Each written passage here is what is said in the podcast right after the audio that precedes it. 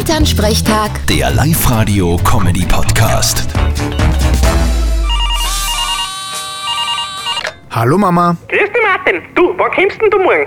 Ja, so im Laufe des Nachmittags hätte ich gesagt. Aha, na passt eh. Dann plane ich dich zum Mittagessen noch nicht ein, gell? Na, brauchst nicht. Da habe ich außerdem eh noch keinen Hunger. Ich spare mir den für fünf zusammen.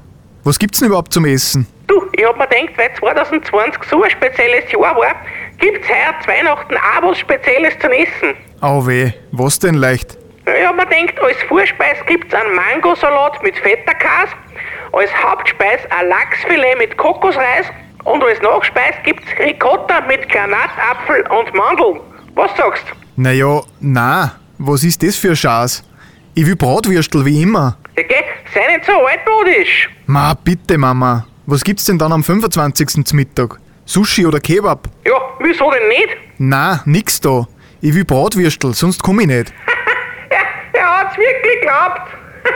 Ja, hättest nur sagen können, es gibt kein Bier zum Trinken, sondern Cocktails.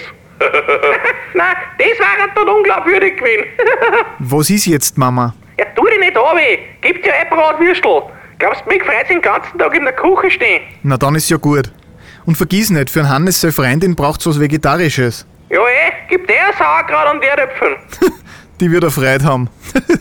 Vierte Mama. Bitte, Martin. Elternsprechtag. Der Live-Radio-Comedy-Podcast.